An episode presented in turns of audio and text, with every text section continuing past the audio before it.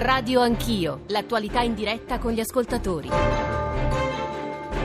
Sono le nove e un quarto, eh, bentornati su Radio Anch'io, con Radio Anch'io, su Radio 1, Giorgio Zanchini al microfono, accanto a me si è seduta Lucia Gennari che tra poco presenterò. Adesso apriamo un capitolo dedicato all'immigrazione. Dicevo, eh, prima di dare la linea al giornale radio delle nove, ci sono diversi fatti, notizie, dossier, imminenti, probabili approvazioni che meritano la nostra e la vostra attenzione di ascoltatori. Provo a elencarne alcuni. Ieri alla festa della polizia il ministro Minniti ha fatto un po' il punto sull'anno alle nostre spalle, eh, ovviamente dal punto punto di vista del Ministro dell'Interno e ha detto che per il decimo mese consecutivo eh, si registra un calo eh, di sbarchi sulle nostre coste. C'è stata un'operazione eh, della Guardia di Finanza e sono stati fermati dei sospetti jihadisti, un nuovo canale, una nuova rotta sembrerebbe anche per i, gli strumenti che vengono usati, dei, dei gommoni, dei motoscafi molto efficienti e veloci e un costo eh, per eh, effettuare il tragitto molto alto dalla Tunisia Tunisia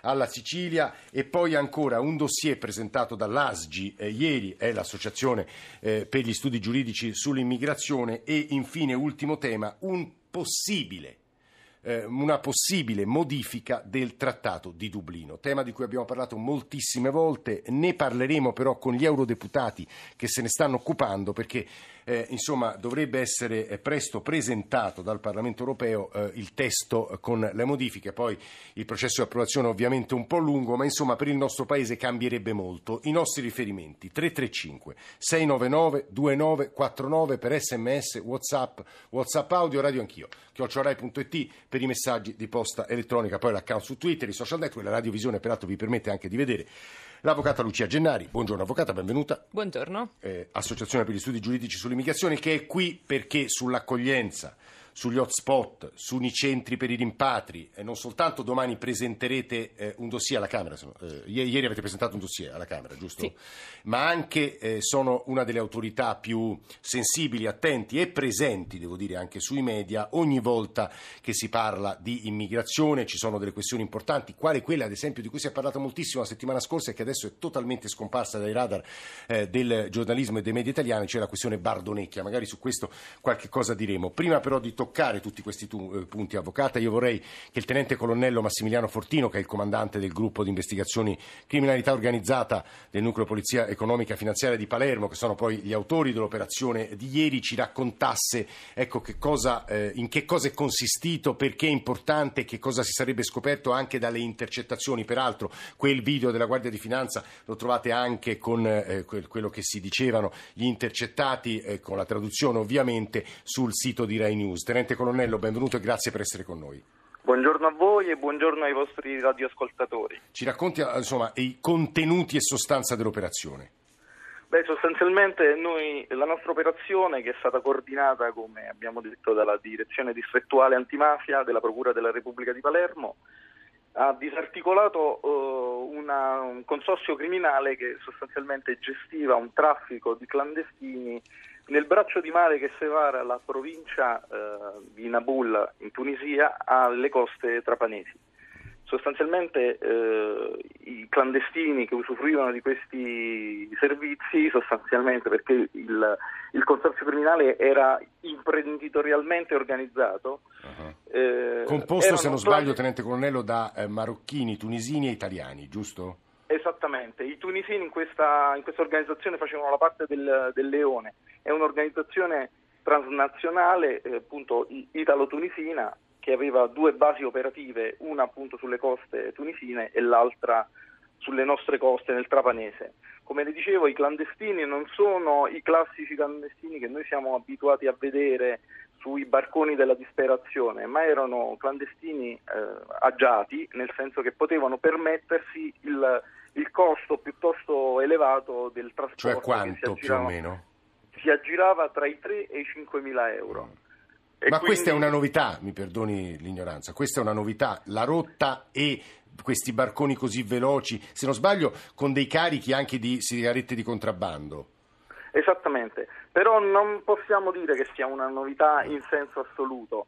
Proprio eh, al termine eh, dell'estate l'anno scorso abbiamo eh, sdominato un'altra organizzazione molto simile Eh, tant'è vero che l'operazione si chiama Scorpion Fish 2, che trae le origini dallo, dall'altra operazione, che era la numero 1, eh, che aveva praticamente le stesse modalità. È ovvio che riteniamo che eh, l'aver disarticolato quella organizzazione abbia dato spazio ad una nuova organizzazione. Eh, eh, ecco, quindi eh, diciamo che eh, sostanzialmente non, sotto il profilo generale la novità chiaramente c'è.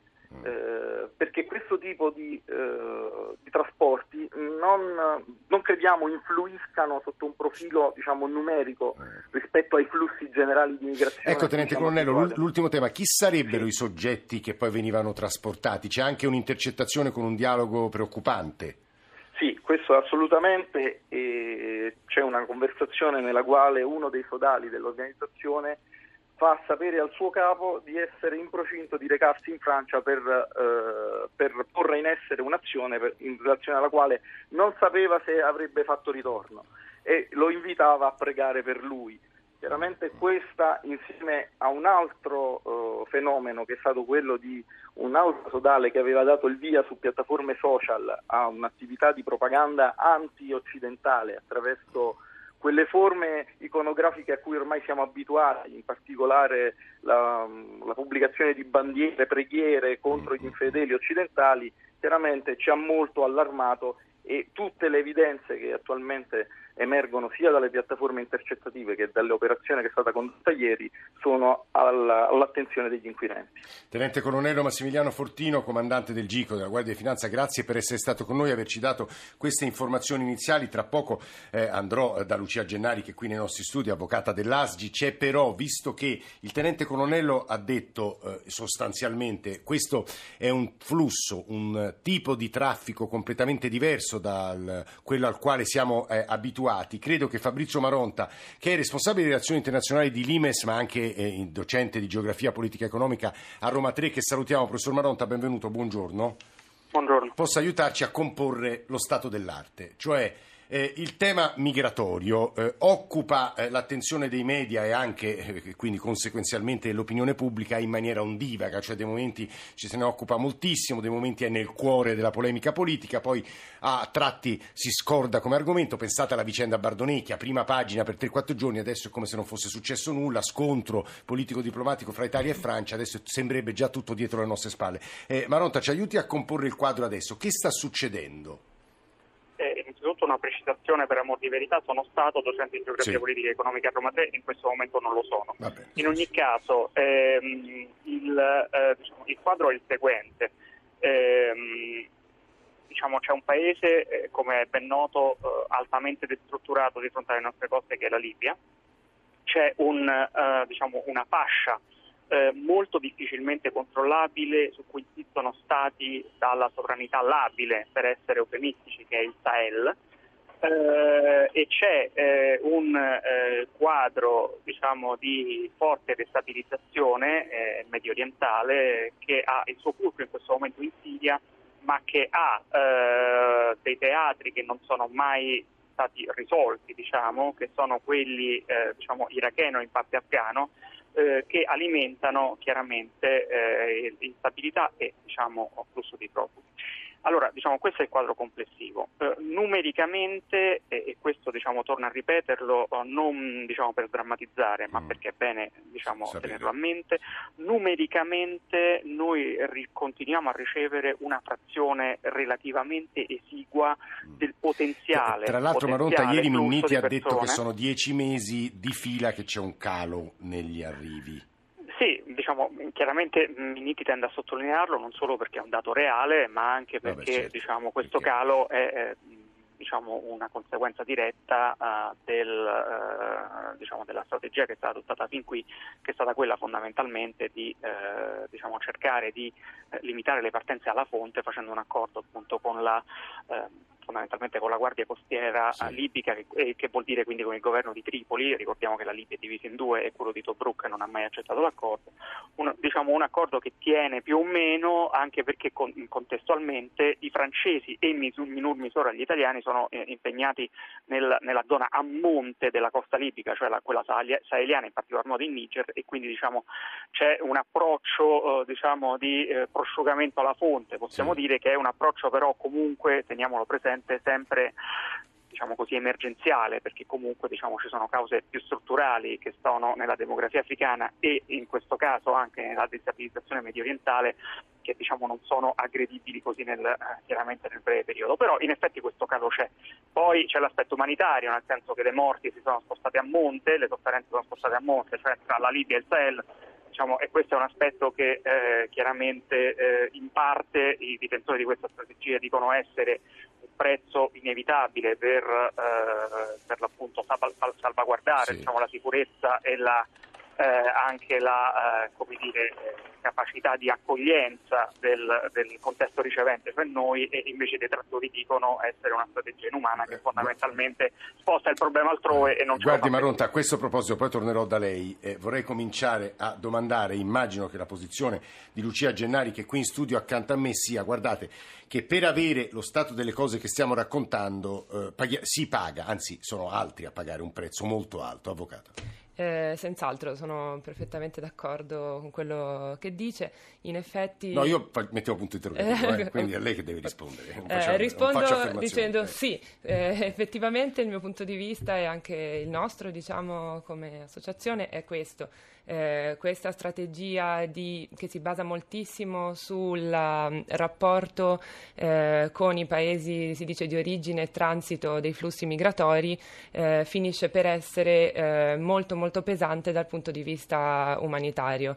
Cosa vuol dire? Vuol dire che eh, quando parlo di rapporti parlo di ovviamente rapporti economici per cui eh, per esempio quello che succede è che eh, i fondi destinati alla cooperazione vengono vincolati moltissimo al eh, controllo delle frontiere dei paesi terzi, in particolare appunto pensiamo al Niger, ma anche ad altri, eh, o la Turchia anche, si parla sì, dello stesso no. tipo di mh, ragionamento.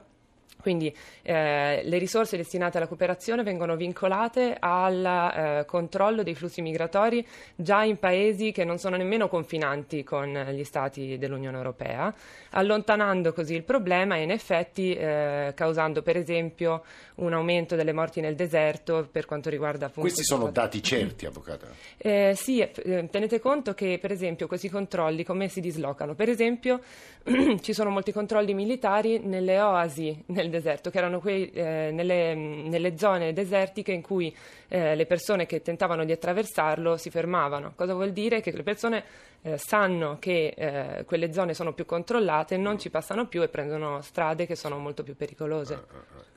Dicevo, ieri avete presentato alla Camera un dossier sugli hotspot, sui centri per i rimpatri.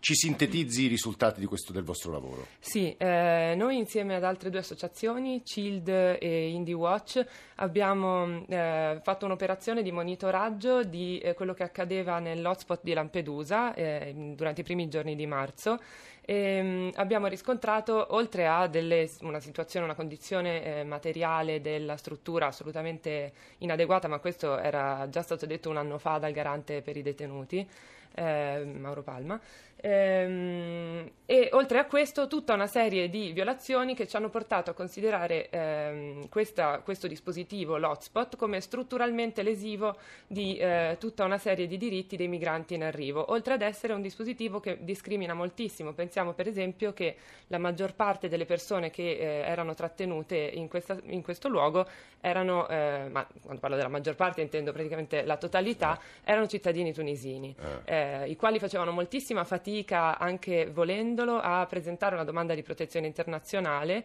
Ehm... Perché vengono considerati diciamo, per sé migranti economici. Esatto, no? però eh. qui c'è, grande, c'è, un grande misunderstanding. Cioè, cioè malinteso. Eh. un grande malinteso. Vale a dire, tutte le persone che eh, non sono cittadini dell'Unione Europea hanno diritto a presentare la domanda d'asilo. Poi questa verrà valutata eventualmente se il diritto all'asilo non c'è, allora eh, riceveranno... Nel frattempo stanno dove? Per questo allora, eh, il, il, punto è che eh, il 13 marzo il Ministero dell'Interno ha chiuso, ha dichiarato inagibile il centro. Eh, le persone sono state trasferite, che stavano già lì, sono state trasferite con molta calma comunque, eh, per gli ultimi il 24 marzo. Sì. Ehm, e eh, attualmente però sembrerebbe che eh, gli sbarchi continuino ad essere organizzati nell'isola di Lampedusa. Cosa vuol dire? Che un centro dichiarato dal Ministero dell'Interno inagibile per le condizioni eh, assolutamente inadeguate, ehm, anche a seguito di una serie di incendi che si sono verificati all'interno, ehm, continua ad essere utilizzato per l'identificazione e l'accoglienza, tra virgolette, dei migranti in arrivo. Gli sbarchi... E già questo, a vostro avviso, è una prima violazione della legge. Eh? Assolutamente. Eh. E poi, invece, su quando vengono trasferiti negli altri centri per i rimpatri? Le persone che sono state trasferite da Lampedusa, eh, anche quando avevano richiesto asilo, sono state eh, per la maggior parte trasferite nei CPR, in due CPR, tre CPR. Centri per i rimpatri. Centri per i rimpatri. Sì. Eh, Brindisi, Torino e Potenza. Potenza. Eh, in quest'ultimo luogo, in particolare sul, rep, sul dossier l'abbiamo, l'abbiamo detto, ehm, quello che succede è che anche lì continuano ad esserci violazioni dei diritti delle persone. Perché? Perché eh, per esempio l'accesso agli avvocati è mh, praticamente eh, escluso, se non con moltissimi giorni di ritardo, con molta fatica, molto intervento. Eh, Quanto possono stessi. stare in un centro per i rimpatri i migranti per fare allora, una domanda di tutela internazionale di protezione? Eh. Una persona che non ha richiesto asilo, massimo 90 giorni. E poi foglio di via. Eh, sì, no, e poi eh, teoricamente rimpatrio, se eh. non si riesce a organizzare il rimpatrio, eh, foglio di via. Eh, altrimenti... Invece eh, le persone che hanno chiesto asilo possono paradossalmente rimanerci molto di più, fino a 12 mesi. Potendo uscire dal centro o no? No, i CPR sono chiusi, mentre l'hotspot ha una natura un po' bizzarra, teoricamente ehm, non dovrebbe essere chiuso Ma perché la legge... Mm. Cioè, però è diverso, è, ehm, è, particolare, nel senso che eh, l'hotspot non è un luogo chiuso, sì. ma l'hotspot di Lampedusa era formalmente un luogo chiuso, ma aveva un buco nella rete da cui le persone potevano uscire d'altra parte quella è un'isola, informalmente. Pensa, eh. Poi infatti il loro diritto alla circolazione anche come richiedenti asilo, quando riuscivano a fare la domanda, veniva comunque leso perché i richiedenti asilo possono circolare liberamente sul territorio nazionale e invece a Lampedusa non si può andare via. Eh, di quante persone parliamo in tutti i centri per i rimpatri? In questo meno. momento non lo so perché eh. molti centri sono stati chiusi nel corso del tempo e ora stanno riaprendo. Come Le faccio un'ultima domanda che faccio anche a eh, Fabrizio Maronta, poi ci fermiamo un paio di minuti. Stiamo parlando con Lucia Gennari, avvocata dell'Associazione per gli Studi Giuridici sull'Immigrazione. Ieri hanno presentato un dossier che è stato discusso alla Camera dei Deputati su Bardonecchia. Che notizia ha lei? Allora, non ho notizie recenti. Freschissime. Eh. eh, ovviamente quello che si è verificato è mh, mm, estremamente eh, grave eh, stato eh, il comportamento della polizia francese eh, si è posto in contrasto con il diritto internazionale, con gli accordi che esistono fra Italia e Francia, nel senso che esistono, c'è la possibilità sulla base del diritto internazionale di fare operazioni congiunte eh, fra ehm, forze di polizia di stati confinanti, c'è anche la possibilità eh, per gli agenti di polizia di uno Stato ehm, di entrare nel territorio di un altro Stato, ma ovviamente con tutta una serie di garanzie, per esempio con eh, l'obbligo di avvisare immediatamente il, la, lo Stato dentro cui si sta entrando e soprattutto per dei motivi specifici. Per è esempio... stata quella la violazione per voi avete esatto. tra l'altro emanato un parere che noi abbiamo anche letto in parte in una delle nostre trasmissioni. Eh, qualche ascoltatore comincia a scrivere la stagione dei buonisti, quindi la vostra stagione sta per finire, avvocata. Siete preoccupati? Eh. Mm, io non credo che si tratti di buonismo, credo si tratti anzi di eh, un certo realismo, nel senso che ehm, io credo che a nessuno eh, razionalmente vada di vivere in un luogo in cui eh, è molto semplice superare eh, i limiti di legge, no? Perché ehm, va a discapito di chiunque, no? eh, se c'è una cornice giuridica, eh, vero, bene o male. limiti, eh, diritti e doveri molto più riconosciuti. Perciò che sia una posizione più di realismo e di prudenza. Gennari, eh, la fermo. Fabrizio Maronta, se voleva chiosare e chiudere questa prima parte, poi parleremo del trattato di così. Eh, diciamo, sottolineando il dato geopolitico, dal momento che giustamente l'avvocato si è concentrato su quello giuridico. Allora, Bardonecchia, molto rapidamente, il dato geopolitico è che diciamo, quando si parla di esternalizzazione della frontiera del, dell'UE si, si, dice normalmente che per l'appunto la Turchia funge da campo profughi dopo l'accordo del 2005 voluto dalla Germania, ospitando 3 milioni di profughi, soprattutto siriani, si dice che per l'appunto la frontiera è stata esternalizzata in Nord Africa, quello che però non si dice, ma è un dato di fatto, è che in questa esternalizzazione in parte c'entriamo anche noi, nel senso che adesso noi siamo una sorta di cuscinetto sì. per gli altri stati, soprattutto diciamo oltre Alpe, eh, che quindi non vogliono in qualche modo condividere l'onere dell'accoglienza. E Bardonecchia è la conseguenza di questo. Per quanto riguarda l'altro dato che mi sembra importante sì. sottolineare, perché è un po' eh, la domanda che aleggia dopo soprattutto l'intervento del tenente colonnello e le sì. notizie di ieri, c'è un rischio eh, esatto. infiltrazione terroristica legata all'immigrazione? Allora, diciamocelo francamente, ovviamente sì, c'è e il fatto che sia percentualmente residuale rispetto alla natura dei flussi, che sono flussi fondamentalmente diciamo, pacifici, che mirano a certo. scappare da guerre, cercare lavoro così, non, eh, non giustifica diciamo, il fatto di, di, trascurarlo.